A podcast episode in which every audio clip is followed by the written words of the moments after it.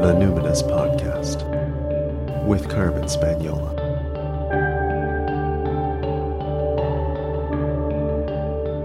Hi there, and welcome to the Numinous Podcast, where we have interesting conversations with everyday folks about the mystery of life.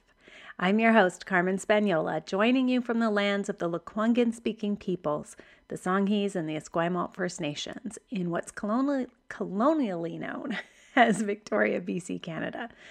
Today, we're welcoming Eliza Robertson back for the third time on the show. She was here as part of Kosmic Tonic with Jasmine Richardson in 2020 when we were discussing the key transits that would affect the second half of that wild year. And she was here again in 2022 talking about writing with the stars and magic with the muses. Clearly, she's a favorite conversation partner of mine, and I am delighted that she's the one to shepherd us through the gate as we begin a seven part mini series on planetary magic and propitiation for the days of the week. Since about the time Eliza first appeared on the show in 2020, I've been taking a closer look at astro magic and paying more attention to cultivating relationships with the planets that rule the days of the week. I paid particular attention in 2022, establishing an altar in my bedroom that pretty much became my well, became exclusively used at least for that purpose, and it's the altar that I visit pretty much every day. I have several in my house. I knew I had a bit of tricky astrological weather to navigate at the time of my book publication. So I set about offering devotion, especially to Mars, Mercury, Jupiter, and Venus. So I was quite consistent Tuesday through Friday. I made talismans for each of those planets, so magical um, um, sort of power tools you could think of or magical objects. And I made offerings on their days. And over time, I've added some of the materia magica from Sphere and Sundry, which is an atelier founded by Caitlin Kopuk that makes magical materials at very specific astrologically timed moments to basically like bottle the essence of those influences. And this year, 2023, I have incorporated other micro rituals into what has become basically my standard daily spiritual practice. So, a few moments each day in conversation with and appreciation of the planet of the day. I'm not saying I haven't missed days, I've totally, definitely have missed days. Um, but I would say that every day I'm aware what day it is, is a day that I have thanked that planet for overlighting my life path that day. Longtime listeners of the podcast will know that it's been my daily practice for over a decade, I would say, to greet the sun and moon each day, which is like fairly easy to remember to do because their presence and influence is like so obvious. But adding the rest of the planets, one for each day of the week, has also been really easy to do, actually. And my friends, which devotional spiritual practice is the most effective, more effective than any other devotional spiritual practice? Whichever one you'll actually do. so, let's get things started with Eliza. Eliza is a successful Canadian writer whose work has been praised by the New York Times, the Globe and Mail, and the National Post. Her most recent book is a true crime story called I Got a Name a story that exposes fractures in a legal system that repeatedly fails to protect women. And in the book, she revives the search for a murderer still at large, likely aided and protected by accomplices whose smooth use of Southern charm and hospitality and sleight of hand remind us that patriarchy is always afoot and will stop at nothing to protect itself. So read that book, I Got a Name, if only as a sobering lesson in just trusting your own intuition and following the signs when you see them. I really, I got to the end of that book and I really felt like the wool had been pulled over my eyes when I read the last part. And I can only imagine how Eliza felt. Ugh, so frustrating. Anyway, if you like true crime, you're going to love that book. She's also an astrologer. so let's get back to the planets. We're starting this series with the sun. Now, when we talk of planets in astrology, the sun and moon are considered planets. And when we speak of the luminaries, we might need to clarify what we mean by luminaries. So, the ancient Greeks sometimes referred to the seven classical planets, sometimes called the seven traditional planets, as the luminaries. So, these are the planets visible by the naked eye. However, more commonly in Hellenistic and modern astrology, when we speak of the luminaries, we simply mean the sun and the moon. So, the two celestial bodies that throw and reflect enough light to create diurnal changes on Earth, meaning a shift between day and night. Medieval Western astrologers used the astrology of sect to distinguish between day planets and night planets. The Arabic astrologers had like a different system of sect, but sticking with something a little closer to my heritage and just to describe it briefly, the diurnal sect were the daytime planets ruled by the sun that include Jupiter and Saturn. The nocturnal sect were ruled by the moon, and that includes Venus and Mars. Mercury was like kind of ambidextrous in this way, sometimes included in solar, sometimes in the lunar. But sect is a way of describing polarity. And um, maybe I'll ask one of our upcoming guests about that to explain more about that. But anyway, we're starting with the sun because it has such a major influence over our solar system, right? so, um, I'm going to try to make sure to slow down and circle back to clarify terms for folks who are newer to astrology. I'm not an astrologer. I, you do not have to be an astrology buff to enjoy an animistic relationship with the planets. Um, I'm just a person who loves knowing the associations and attributions of the planets to expand my understanding of the nature of the planets and to deepen my relationship with them. Um, so I very much start with, you know, Wikipedia, learning about the attributes of the actual rock in space. and um, and then I kind of build out from there all the mythology that we have developed um, and stories we've developed around those planets, and then the astrology. So wherever your interest lies, you can just plug right in, and you'll see over time we're going to add plants and um, rituals, and we're going to talk about all the different ways that you can cultivate a deeper relationship with the planets that rule the days of the week. So I hope you'll enjoy this series too. Let's get started here with Eliza. Well, Eliza, I'm so happy to have you back, but I'm still going to ask this question What identities do you lead with now? I think that my answer to that question is probably the same as the last you asked last time you asked it. So, um, my my lead identities, my dominant identities are twofold. I'm uh, a writer and I'm an astrologer, and um, I will also slip witch in there, but it's not one I tend to lead with. It's my midnight identity. It's my moonlight identity. my solar identities, while we're on the subject, is writer and astrologer. Beautiful. I love this lens. I'm so excited to have you lead us off in this uh, month of planetary magic and propitiations. Um, when I say it's a month, it's because that's what we're focusing on in the Numinous Network in uh, one of the courses I offer there, the Numinous School. Uh, but you have probably been the most influential uh, person for me personally in terms of getting very serious about propitiation and um, getting into relationship with the planets.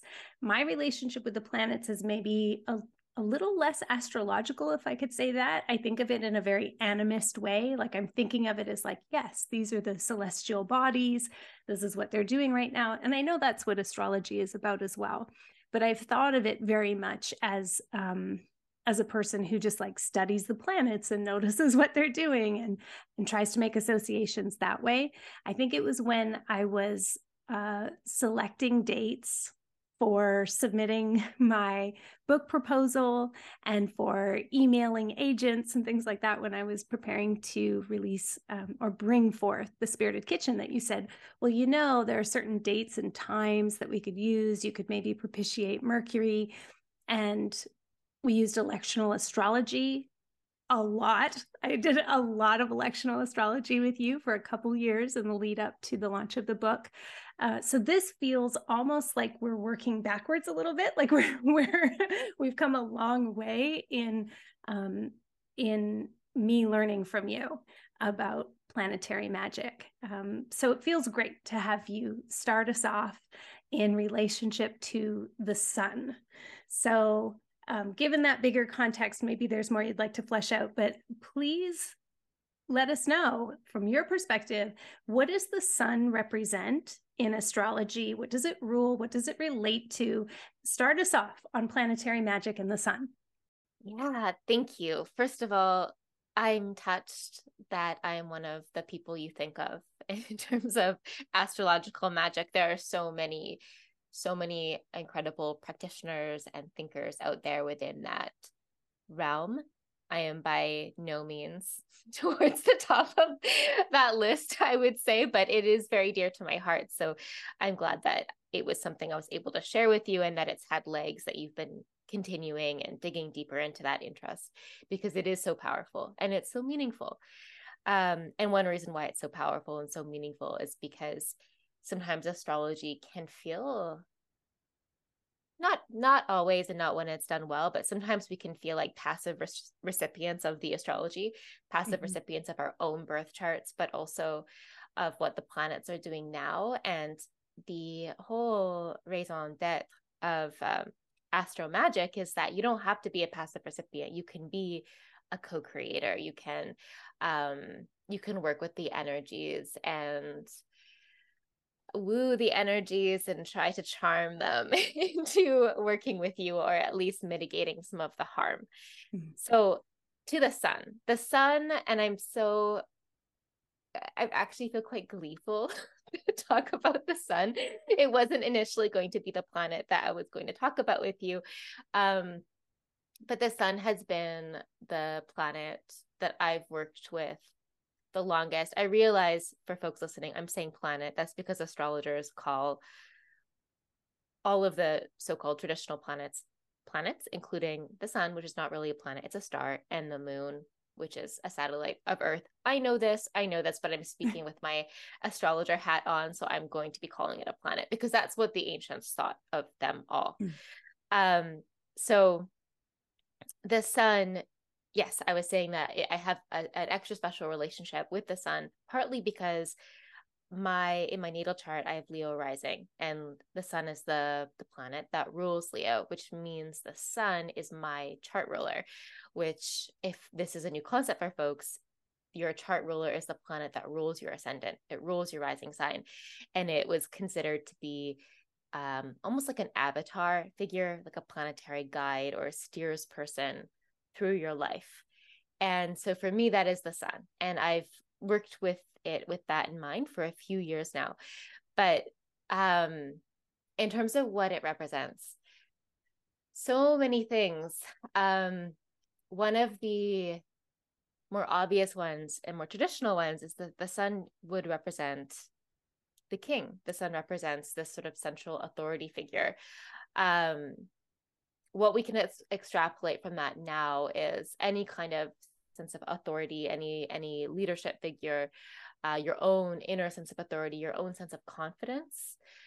Um, when you look at Picatrix or um, or uh, Agrippa Agrippa's books of occult philosophy, which are these two different ma- magical texts from oh, I'm I'm not going to know exactly the the time period, but I want to say around the 1400s or 1500s.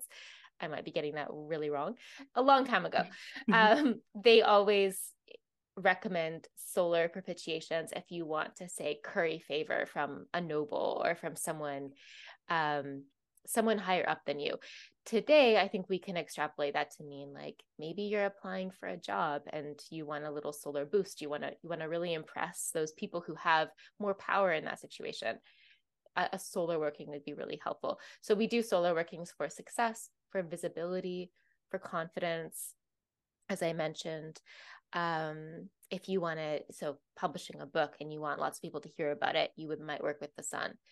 Um, but also, you know, the sun gives life on earth. It's not the only thing that does, but it's a very crucial thing that does. So it also represents vitality. And a lot of people work with the sun also for healing and to to boost health. So you can you can do it for your, you know, your you're very uh i don't want to say superficial but sometimes we just want really basic things mm. like i want to be famous or i want my book to do well or i want to get a bit more acclaim and the sun can be helpful there. Or you could you could um, work with the sun to bring healing to yourself or to another person as well. So those are some initial associations. There are a lot more but I want to pause and let you chime in or ask another question.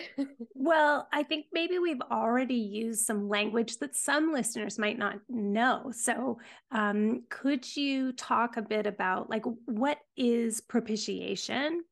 Um, what is electional astrology? What's remedial magic? like mm. maybe we could give a bit of a glossary at least of those three concepts because i would say those are kind of like three things that i think about as pretty foundational to my astro magic mm-hmm.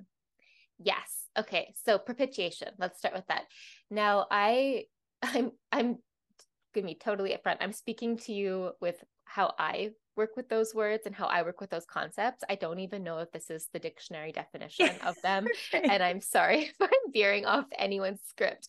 But propitiation to me is when you're asking someone or something for something.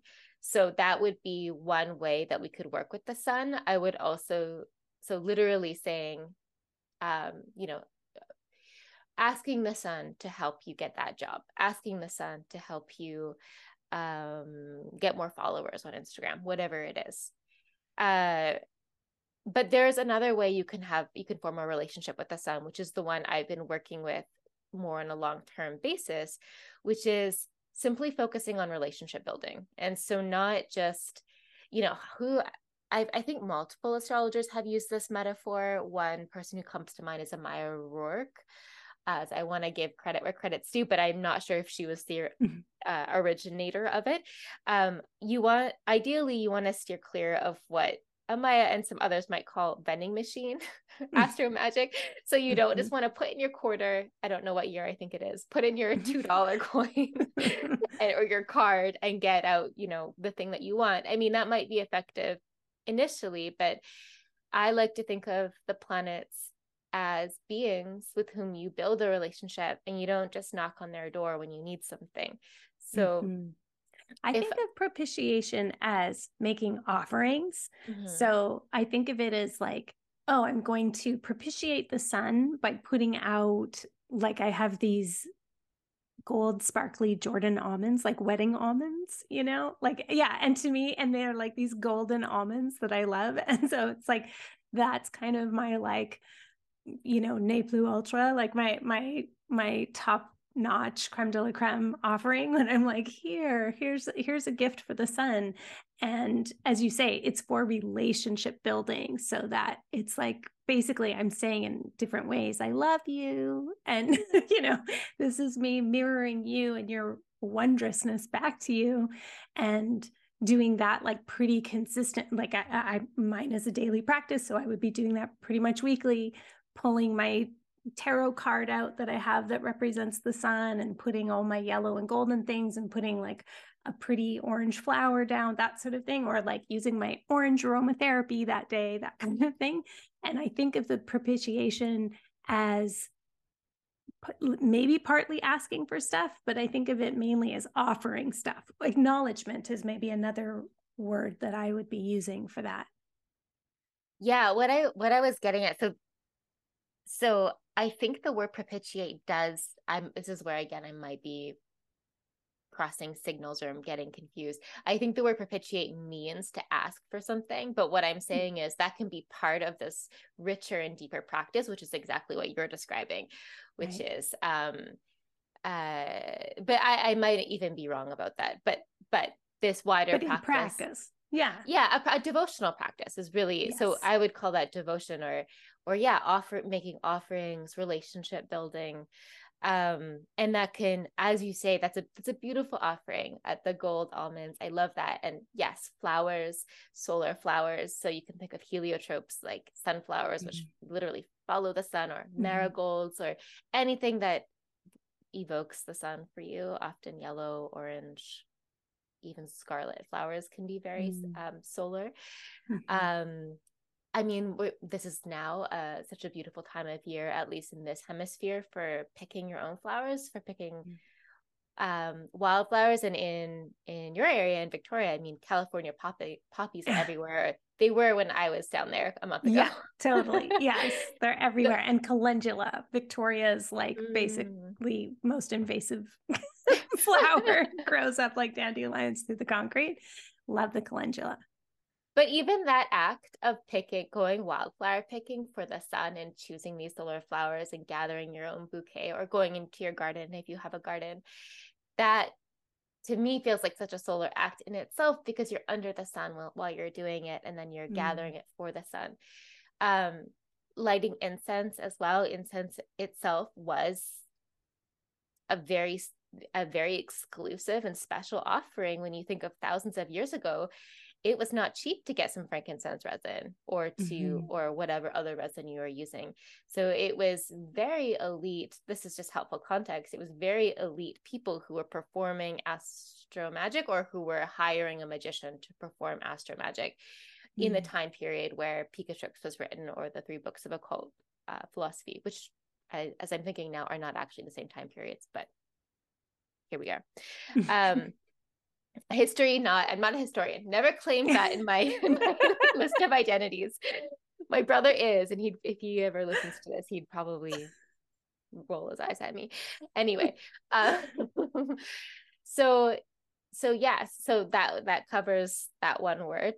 Uh electional astrology is when we so election just means to choose. That's why during an election for the government. We elect, we choose who we want to be representing us. Um, so in electional astrology, instead of looking retrospectively at a chart, we are choosing the chart for a venture that we want to begin. So to send your book to an agent, we would choose the most auspicious chart, looking weeks or months in advance, sometimes years in advance, to choose the the this most special alignment of planets. And that itself is an act of magic, in my opinion. So you can do that to do very mundane, mean, meaning worldly things like sending your manuscript off or sending your job application off or um, buying a house or putting in an offer for a house. All of these things you could, anything, anything that you want to time, a, a delicate conversation, mm-hmm. anything that you want to time, you could um, elect. But but and when we do astrological magic we're often using an elected time to then create a talisman or to do this propitiation. We can make it as as simple or as splendid and adorned as we like. Um, if you read some of these ancient texts they will specify that you wear gold robes or each planet has different specific specifications. Um, but um yes, what was the third one? The third one was remedial magic. Uh-huh. Remed- so remediation is related to the above and that's when often it doesn't have to only be for your natal chart but often this is where we encounter it where we maybe we have a planet that's not doing so well in our chart maybe it's in its sign of detriment or fall or maybe it's being squared by Saturn, or there's just something going on where that planet feels like it could use a little help, we can work with that planet to um, to boost its energy. You can almost think of it like taking a supplement. Like if you're taking magnesium to boost your natural magnesium supplies, maybe you want to work with the sun to boost your natural solar supplies. And when it comes to the sun in particular, so the sun is one of two traditional planets that can't be retrograde because the, the sun it just can't. It doesn't move backward ever from our point of view on earth. The moon is the other one and it's because they're not actually planets. Um so you wouldn't ever be remediating that but one one um, thing you might want to remediate with the sun in particular is if you have the sun in one of the so-called hidden houses especially i would say the 12th house or the 8th house and it's been i've noticed with folks who have 12th house suns that they can be a little more reticent to be seen. They can be a little more comfortable behind the scenes. And that can be absolutely fine. But sometimes what happens is there's actually a deep yearning to be seen and to be acknowledged and to be recognized. But the the decisions they're making or the or just life you know life presents itself in such a way where they're not they're not receiving that that positive attention or positive affirmation or acknowledgement and that can feel um of course really de- demoralizing mm. um so i would work with the sun in that way to maybe boost not only the opportunities for visibility, but also our ability to tolerate and work with that visibility. Because, especially if you're not used to being visible, can feel very confronting to to suddenly be in the spotlight. Mm-hmm. So, the sun remediating the sun, which could include some of those activities that we've mentioned, it could include reading the hymn, the Orphic hymn to the sun, or your own prayer that you write for the sun. Those could all be uh, helpful activities to just uh, it's like exposure therapy to, right. to get a little more used to being seen or to court some of that energy so you're more you're better able to be seen. Okay. What if you are being seen for the like quote unquote wrong reasons?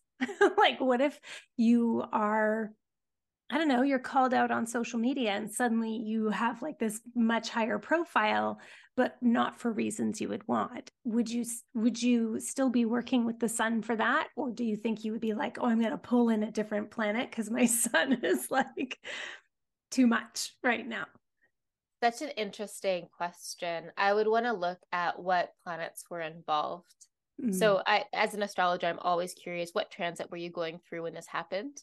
Mm. Um, because the that might be very revealing. If if for example actually as we're recording this last last night and today mars is squaring uranus which is really a transit if there was one and there are others too that that is a transit where the rug gets pulled under you from under you or um i, I think it, it coincides coincides with many natural events as well like wildfire wildfires which you know we're experiencing in Quebec. Montreal had the worst air quality in the world yesterday, which is kind of oh. mind-boggling. Oh. It's normally mm-hmm. one of the better places to be.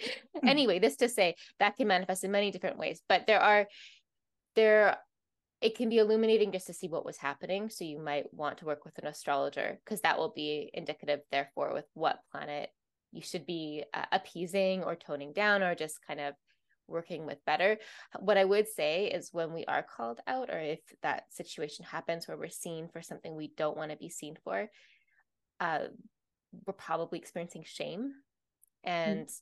I think the sun could still be a very helpful ally for finding your confidence and finding your pride again, even in the face of that shame. Mm. But you might want to be working also with Jupiter or Venus or another planet just as a protector as someone to mm. to safeguard against visibility that you don't want.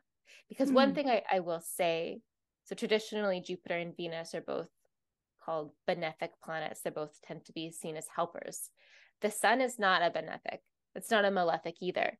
But i will say it can act as a malefic. If you if a planet you see this in the sky. If a planet draws too close to the sun which venus is in the not yet doing, but will be doing soon, you can no longer see that planet in its own light.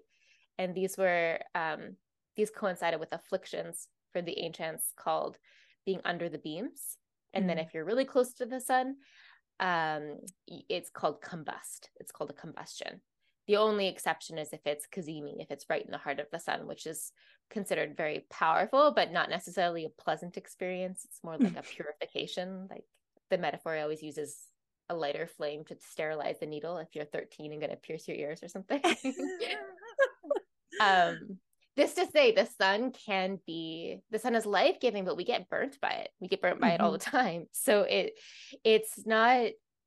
I think what you're describing is a really interesting scenario to think of because sometimes we think we really want visibility and then we get it and we realize it's not mm-hmm. maybe that's not the kind of visibility that we wanted right i when you're describing this i'm thinking of icarus flying mm-hmm. too close to the sun and the wax wings melting and just how was his father Daedalus? I can't remember who, but anyway, yeah. just the tragedy of that, that it's like, oh, too much of a good thing. Exactly. And potentially the hubris. There's pride, but then there's hubris. There's anything can be out of out of whack. So how when you say you've been working with the sun for a long time, what uh-huh. does that mean? What does that look like in maybe a daily or monthly kind of practice? Yeah, weekly, I guess.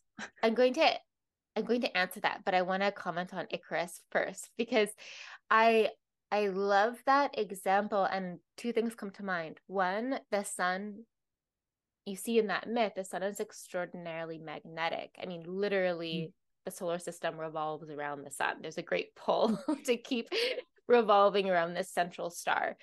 Um, and that again relates to what we want to cultivate sometimes when we're doing solar magic we want to cultivate a kind of mag- magnetism we do want to draw that's also venus magic but we do want to draw positive ideally positive attention to us um, but also what comes to mind is moths or any insect that's mm. drawn to the flame and you're just like if you're one of those people like which I am, where you kind of empathize with every animal getting killed. You're like, no, just stay away it's not what it's cracked up to be. If you're, um, yeah, if you, I've had this happen with candles, and then insects just errantly wander into the candle flame, and it's like, oh, I, I'm sorry, yeah, but I wish you knew better.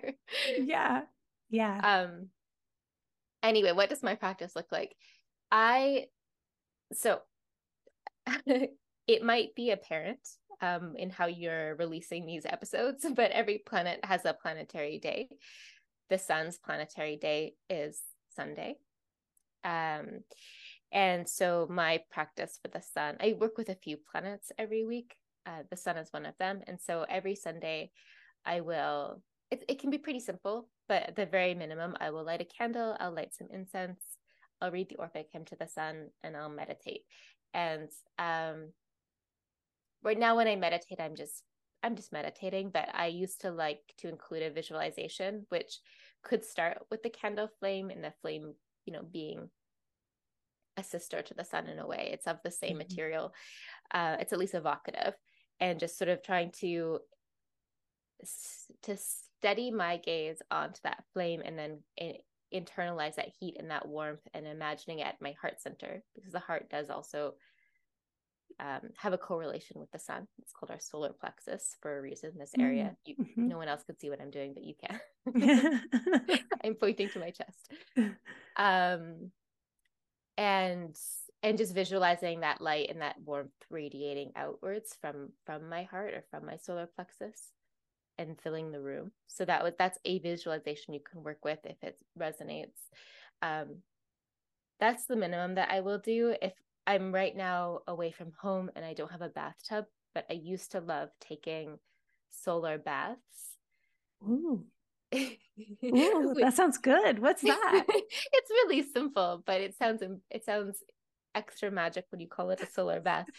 um so this happened actually I was making a solar talisman, and one thing I wanted to do was a, it was a paper talisman. So your your talismans can be very modest; they don't have to be chiseled onto gold as some of these ancient texts will recommend. I don't have lots of access to gold personally. um, but one thing I wanted to do is steep the paper that I was working with in solar herbs just to add extra solar energy. So I was working with, think I was working with chamomile and eyebright, which are both which are both solar herbs. There there are many others, but I was working with what I had on hand and I ended up making a very um uh, heady concoction in that there was a lot of chamomile compared to water and i let it sit there for a long time not not even fully intentionally i was just doing other things and by the time i came back to it it's sorry for the graphic detail but it really looked like urine it was this deep oh, wow. like de- dehydrated urine it was a deep yellow probably unhealthy urine but it was perfect for working for dyeing the paper, um, soaking the paper. And I ended up being left with this solar liquid and I had left it in the sun as well. So it was, it was literally taking in the sun's light. If you wanted to, you could add a piece of gold jewelry to that and add mm. that as a a way of kind of um, including the actual metal. Gold also has an association with the sun. But what I did with the leftover liquid, of which there was quite a lot, I just poured it into a bottle and I keep it in my fridge. And um, I'll just pour some out into bath water and it still smells fragrant. I added a bit of frankincense oil, which is frankincense is also um, linked to the sun.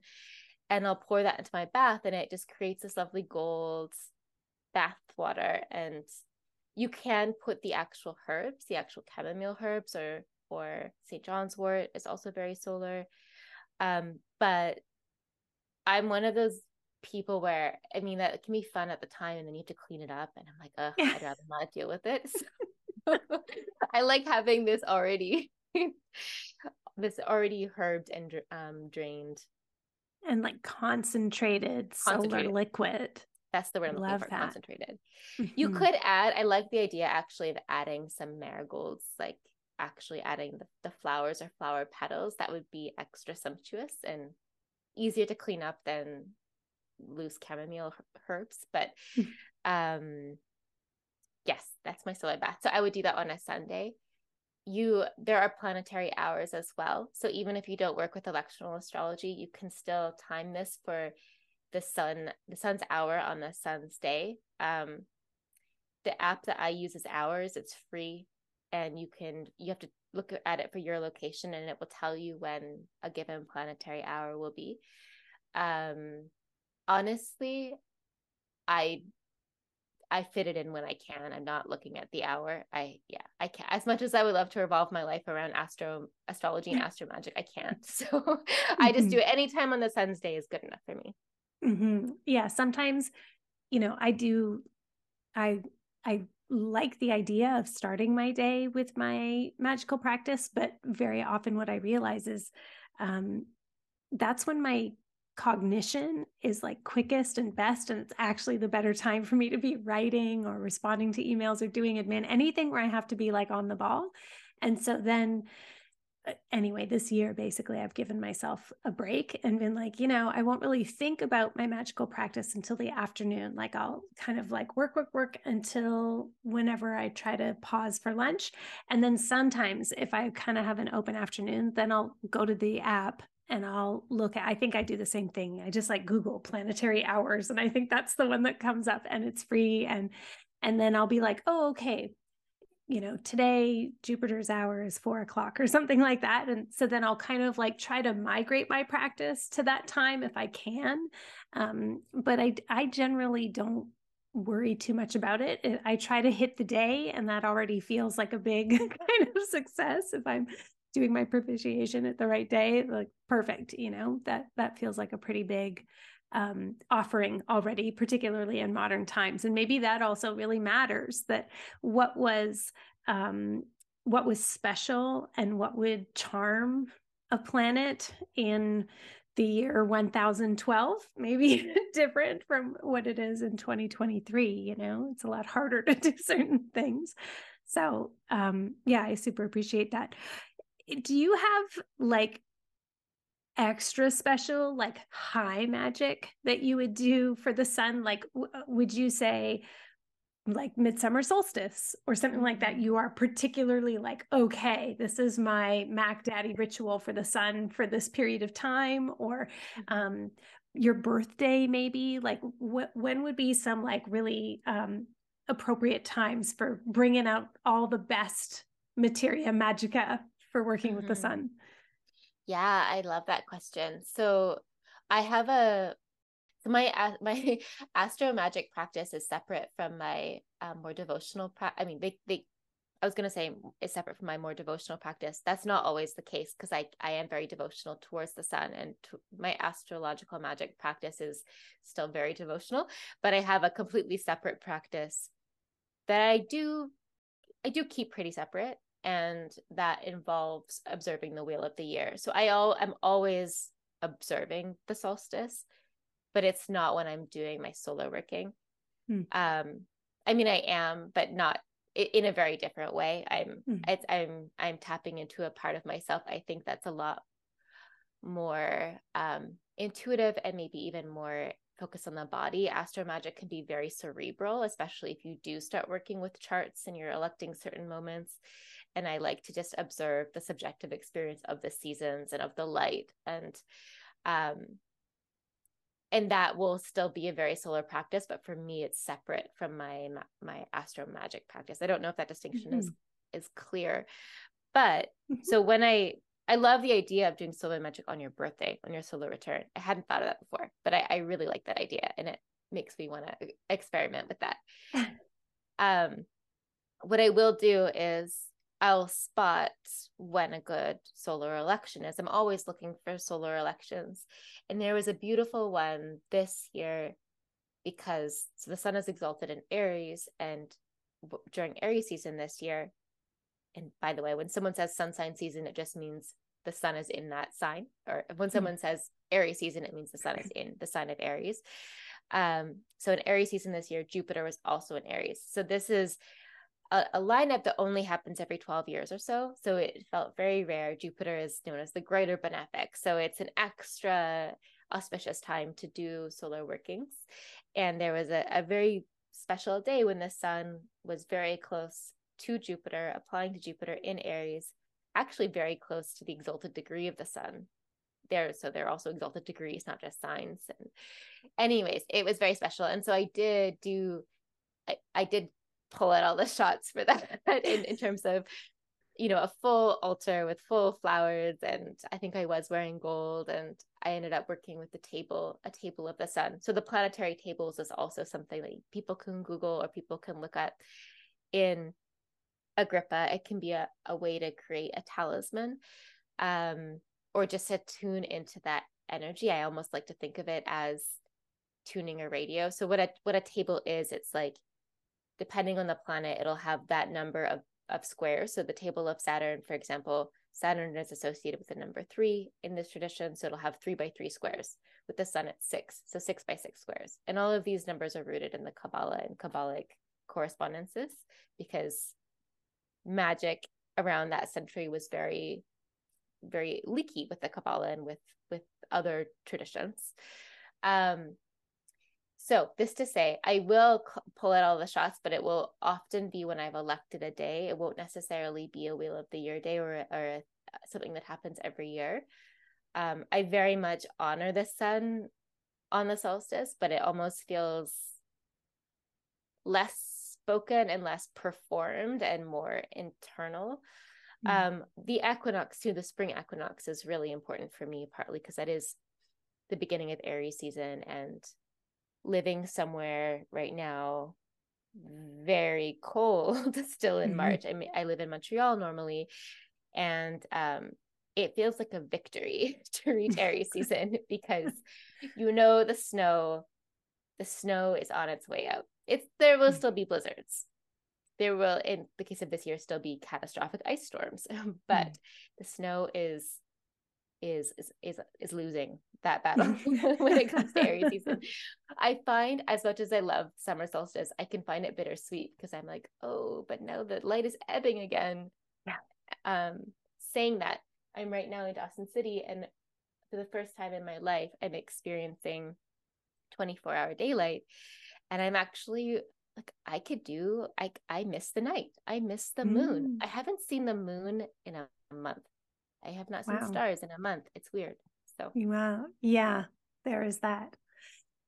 Are there certain myths or stories or deities that you like to associate with the sun that people could use as inspiration or to like kind of maybe give it a relatable personality or a narrative that they could relate to?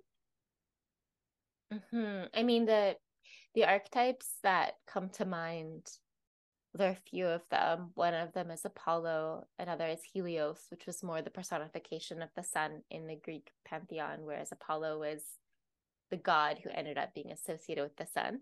What I will say is, I actually don't love the Greco Roman treatments of the sun, or at least they're kind of boring. Like, I feel, I feel like, um, not boring let me let me rephrase this.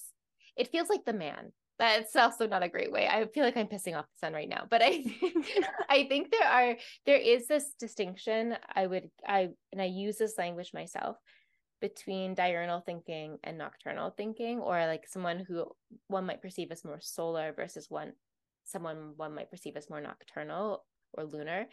And um the sun is that person who is you know successful in all of the ways that we perceive success to be. Like they'll they might be highly visible they might be a public figure they might have all of these things going for them on paper. And i would say the moon is more intuitive it's more um transgressive in certain ways. It's there's a dark obviously there's a darkness uh to the moon or a shadowiness which which i find quite alluring. And um, I think that our lunar and nocturnal capacities can be very undervalued in this society. I mean, one one obvious example is I would associate the sun with physical health, as mentioned, but like physiological health, going to the doctor, things you can see, like I've broken my arm, please fix me. but compare that not that not that western medicine is in, in an all of a healthy state on its own um, i think there are a lot of problems but still compare that and the resources we have there to um, our mental health resources and how under supported we are and how how there's such a lack of funding such a lack of understanding of what depression is or mm-hmm. um, or anxiety or other concerns so i i can struggle i actually don't associate with the Greco-Roman personifications of the sun as much because to me they represent parts of society that I don't necessarily I might aspire to them in in one more superficial way. I am very achievement oriented and ambitious and that's a very I am very I am a very solar person for better or worse. But I also feel like I want to like the moon is more subser- the moon is more subversive and I want mm. to nurture that side of myself as much. Um, saying that, I think that we can look to other cultures as well. So the Celtic pantheon has some interesting solar deities. Belenus is one. I don't know lots about, I don't know much about Belenus's stories, but I know it, that that deity is associated with Beltane um, in the Wheel of the Year. I was also reading about this uh, British goddess Sulis, who is associated with the sun, and one of the syncretic names she was known under was Sulis Minerva, which just sounds mm. badass. And she was the goddess who presided over um, the the hot springs at Bath. Um, but it, hmm. what it says there is, if you look up who Sulis was, she was like the goddess of um, healing, hot springs, and curses. I just love oh, that. Like, yeah. I trust the Celts and maybe most most pantheons aside from the Greco-Roman pantheons to like combine those things. and you would have like people would leave these um what do you call them? Tablets at the mm-hmm. springs, like listing the curses that they had for other people. There's one that's like, so and so stole my gloves. I'd like you to take away his vision. Oh. That's so funny. It's, quite yeah, yeah, what do you think of when you think of gender in the sun because mm-hmm. i know that some cultures mm-hmm. think of the sun as um, more of a like coded masculine and the moon as coded feminine whereas mm-hmm. others like in the norse pantheon we have Sunna who's a, a mm. solar deity of healing um, and and yeah i think it's in the german pantheon same kind of thing where solar deities are often women and the moon was coded as masculine. So i do you relate to the sun with a particular gender consciously or unconsciously maybe? Yeah i mean i'll say i'm all for queering the planets so i'm all for just using whatever pronouns resonates for you. I love i love actually using she pronouns for saturn and like and mm-hmm. resonating with saturn as a feminine force. I think that's actually I think that that can help us befriend Saturn in some ways because mm. otherwise Saturn could be very can be even more austere. But if you perceive Saturn as this powerful crone figure, I just I, I like Saturn more in that form rather than this crusty old man that we also think of Saturn as. Right. For the sun, Um, I'm not saying this is my recommendation, but I do, I think I do subconsciously absorb some of the more masculine coding. Um, as and also in terms of it representing the father in some ways. Hmm. But it could also be the parent that you perceive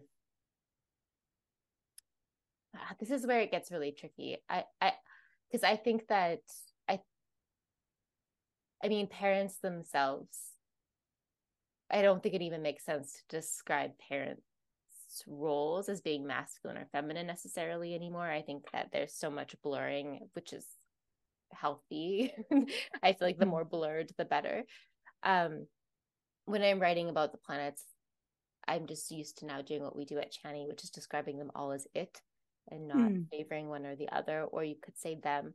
I guess what I'm saying is subconsciously, I think I've absorbed the masculine coding, but I think whatever people want to use, they should use.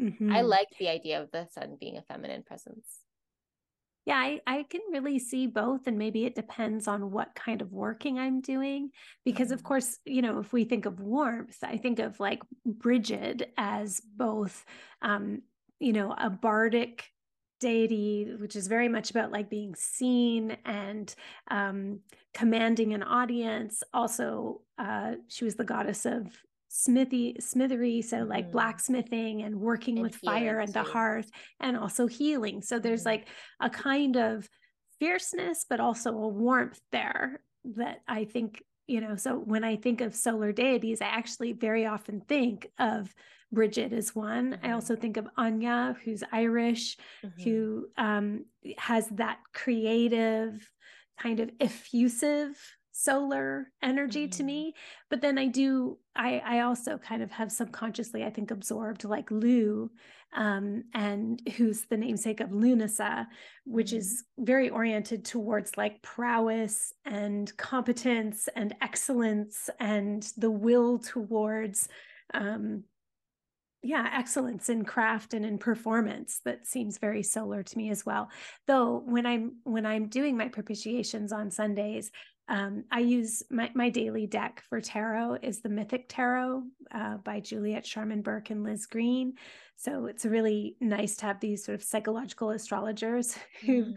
worked with the um, the Greek pantheon, and so I really appreciate the image of Apollo on Sundays, representing again like the will towards consciousness and excellence and you know in intellect and um, you know performance of not only excellence but also beauty and radiance and the radiance that comes from knowing who you really are um, self-knowledge. I, I i appreciate that too. So i think i try to be as encompassing as possible when i think about the sun and um, the the deities just to make sure that i have like a nice mix in there.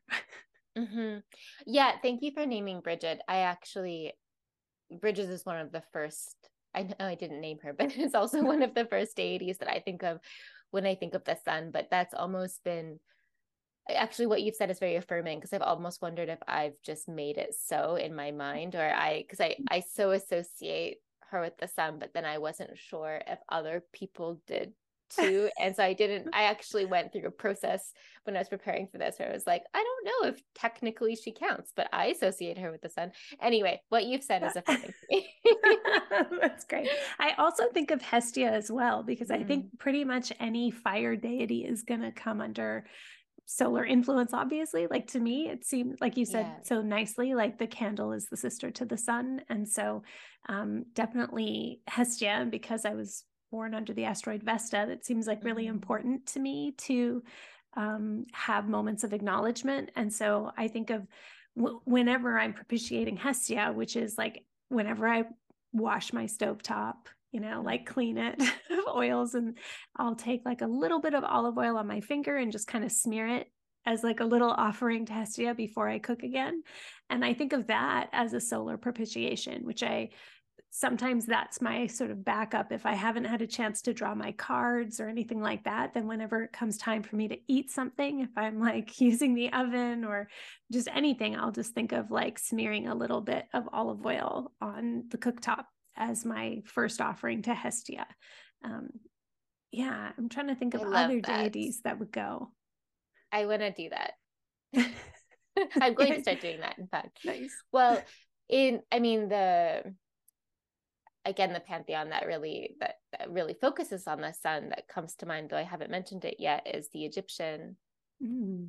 pantheon, and there you have Ra. But what's what's really interesting is what what I've noticed across cultures is there can be an association with the sun and the eye, mm. and um, so in in the Egyptian pantheon, you have the Eye of Ra, and actually that was seen to be a, feminine counterpart counterpart or even consort to Ra, and often taking the form of Hathor or Sekhmet or Bastet or others. Um, but I think recognized as being just as powerful. But it was this um, the Eye of Ra, like which sounds itself quite uh, daunting and intimidating in some ways. Yeah, yeah. But you see that too with the Greco-Roman tradition, where you have in the Orphic hymn to the sun, it will it invokes the eye a few times. It's it actually begins. I have it up here. It begins. Um, here, golden Titan, whose eternal eye with matchless sight illumines all the sky. So there's this correlation of the sun and sight, obviously, because with with the sun, we things are elucidated. We we can see things with our eyes. Um, the sun also in terms of body parts rules the right eye traditionally whereas hmm. the moon rules the left eye hmm. and actually i mentioned sulis before the british um, goddess of the bath spring that word is actually cognate with a celtic word that means eye too so across oh. all of these very different traditions there's this association with the sun and and the eye or an eye and you can see that in the sky i can see how it would have this oracular quality to it that totally. that, but uh, you know not not an unintimidating one. This right. eye burning into you in some ways. Well and when you look up if you were to catch a glimpse of the sun and then you close your eyes you know you can like see the solar ring kind of thing in your eye it kind of is like burned into your vision right? It must also carry it, it does carry those kinds of like um, inescapable qualities. Like even when the sun goes away, we miss it because the coolness comes, and then we're like yearning for the for the morning time to come. It does it it it has such immensity, and it's so important that I can mm-hmm. see it mm-hmm. being both like um, a warmth and a security and feeling reassured by the illumination we can see what's happening whereas at nighttime you know the shadows mm-hmm. can conceal all kinds of dangers but at the same time it can be so scorching and so mm-hmm. um yeah there's no maybe privacy or there's no escape it can seem i imagine i'm thinking of the, like the ancient psyche of how mm. important and how how pervasive the sun is and and mm. just yeah that you would you definitely wouldn't take it for granted no no especially for for cultures or societies dependent on farming and on mm-hmm. um, using the sun to cultivate their food what but what you said reminded me of something one practice that i really like and resonate with is finding a way to identify with the sun or resonate with the sun and its four stations so imagining the solar quality being different at sunrise versus noon versus sunset versus midnight and even perhaps imagining a different deity for each of those or a different face of that deity for each of those. And you might find that there's one that you resonate with more. I think the midnight sun not here because the midnight sun literally is still almost a noon sun somewhere else. But um, when you imagine the sun and where it is at midnight it's not gone. It hasn't left we just can't see it.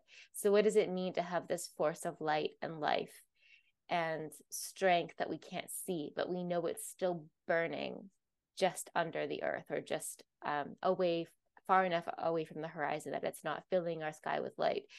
But there's still a presence there.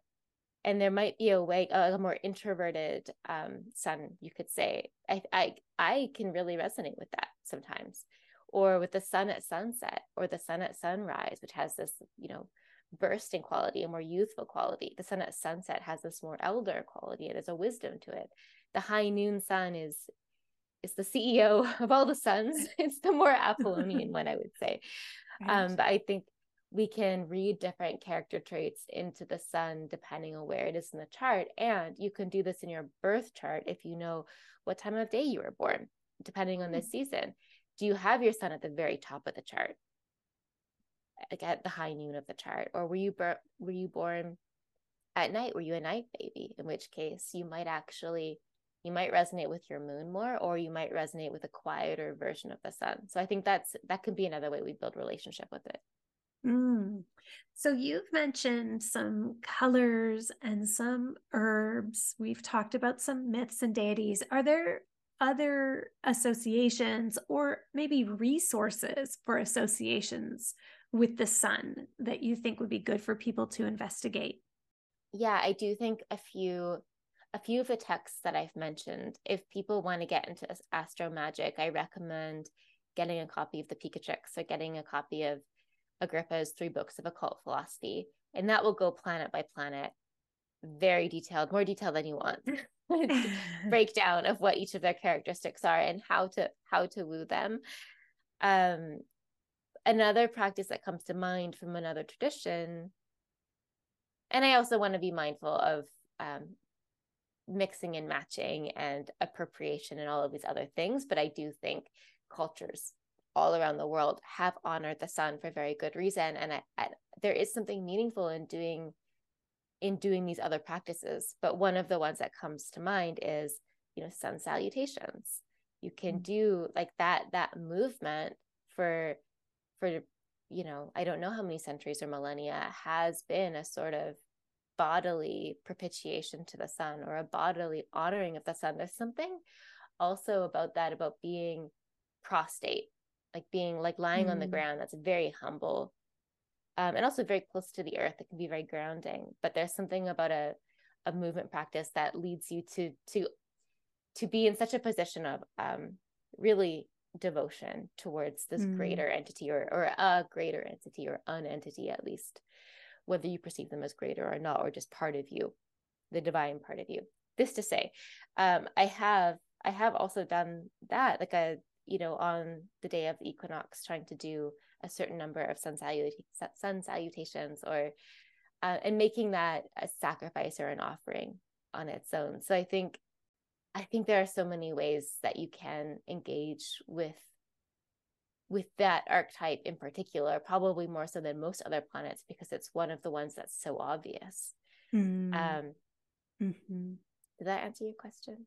Yeah, for sure. And I would say for those of us who don't feel comfortable with yoga or mm-hmm. doing those kinds of things, I the it the salutation or the like mm-hmm. greeting of the sun and the moon are important to both my husband and I as just a thing we will do out in the world and maybe the sacrifice is with my dignity i don't know because it might look weird to my neighbors or whoever when i like go outside my door and i see the sun i kiss my palm and i put my palm up as though I'm saying hello to the sun. And that actually does come from there are um, like ancient uh, Greek statues. Oh, maybe it was Roman. Well, anyway, ancient statues in the Greco Roman world that would um, face east or um, sometimes west, but they would like have their hands up as though they were waving and they would all be sort of directionally oriented to where the sun would be seen and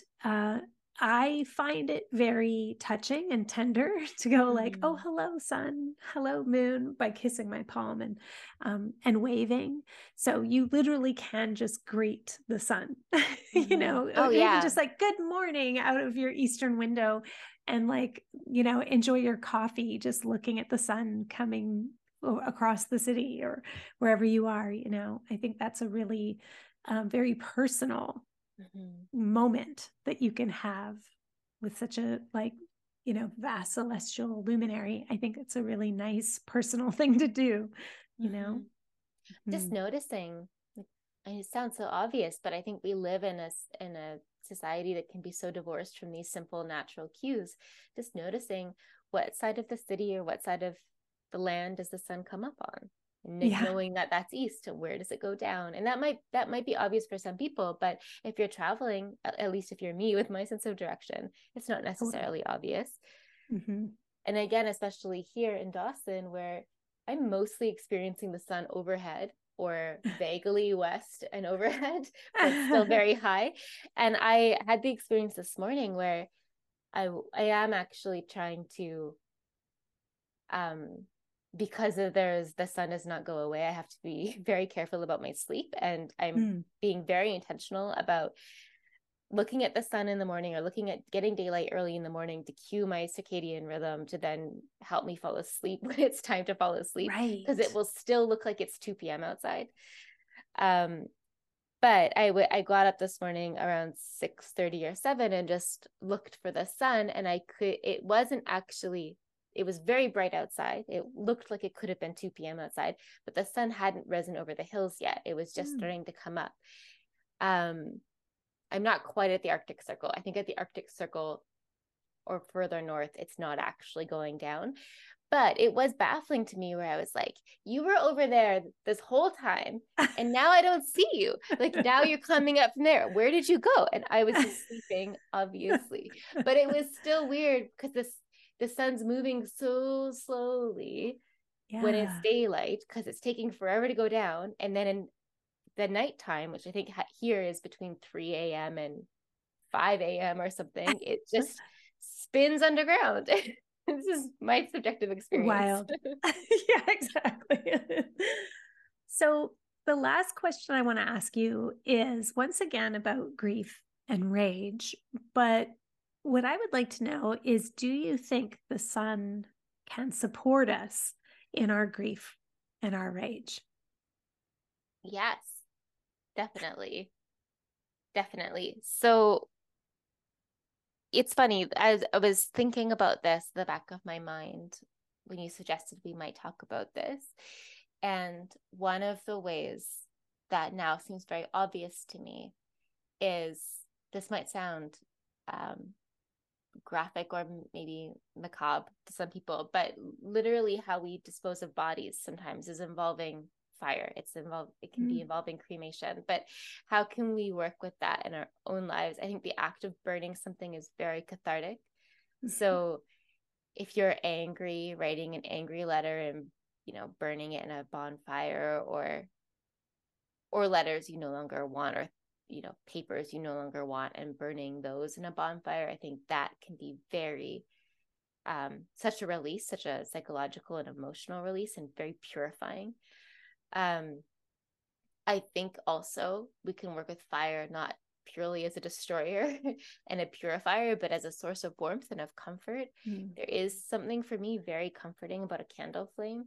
So having like lighting a candle lighting a candle or multiple candles at night or if you if you're lucky enough to have a fireplace or a fire pit outside gathering around i think that can be a way to a more soothing and gentler way to work with your grief or your rage.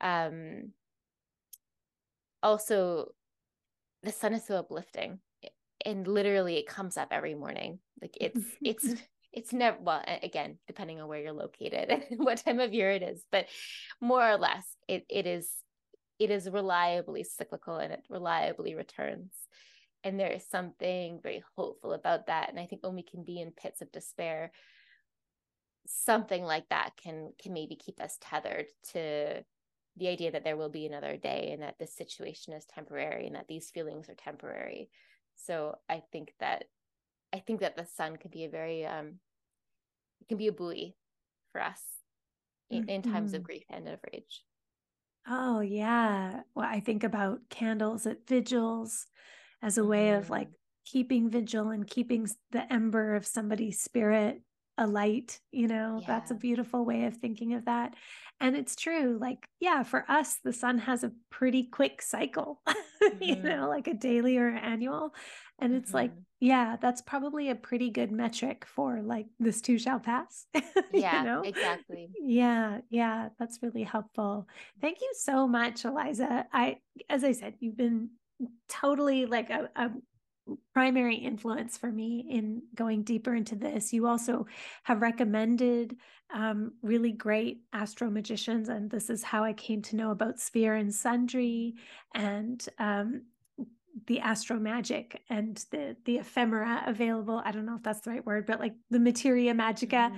that you can get there, and I'll, I'll link to them because um, yeah it's there's a lot of information on their website as well but you've you've always just been a wealth of information and support and it's a delight to be able to share this with everybody and thank you for kicking off our our month of planetary magic thank you it is my pleasure and my honor to be here and it's just such a delight to to spend an hour or two talking about the sun with you so thank Yay. you so much for thinking of me mm-hmm.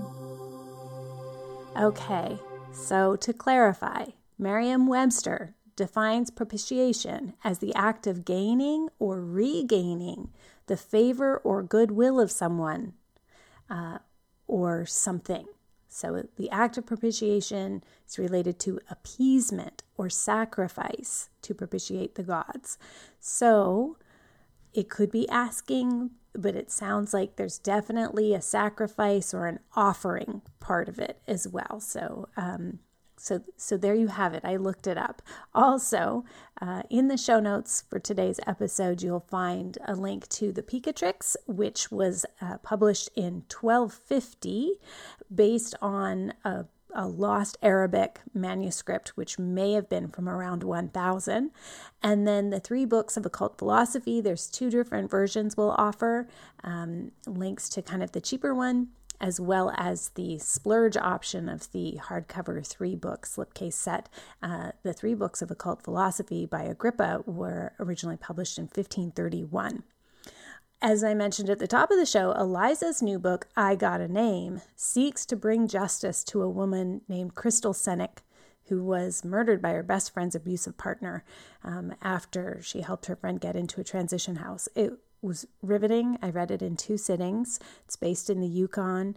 Uh, congratulations to Eliza on her excellent and very respectful retelling of Crystal's story. I also really appreciated all the mystical and magical elements that appear throughout the book as well. We didn't talk about that in this episode, but I just want to mention that it's um, the magic is afoot there. So I'd love to see that magic continue with people reading the book and talking about it. As always, a listener shout out. I want to offer a big thank you and acknowledgement recognition to someone named Megan who left a review for my book, The Spirited Kitchen, on Goodreads. Megan gave it five stars and wrote, This book is incredible. It is visually stunning and bursting with magic. I've been waiting for a book like this for years. The recipes are the kind you'll be so proud to serve to all the people you love the most. This is so much more than a cookbook. It is an invitation to connect deeply to the seasons and the natural world and create something beautiful and nourishing to honor that bond. This book will be an instant classic. Be sure to savor every page. Megan, let's, oh, yeah, that was beautiful. Thank you. I really appreciate that. Thank you to everyone who's offered a review. Please uh, go and review if you've read my book. I'd love to hear. I, I totally do read them again and again. if you want to go a bit deeper in your relationship with the planets, come hang out with us in the Numinous Network. Our focus in the Numinous School in July is astro magic, and in August, it's connecting with and working with plants. I was talking in a tutorial recently about the four pillars of a spiritual life, and those four pillars are study, mentorship, a practice, and a community to practice with. And you'll find all four of those things available to you in the Numinous Network, where we have on demand video courses as well as live events that cross pollinate science, spirituality, somatic healing, and trauma recovery. We'd love to support you on your journey.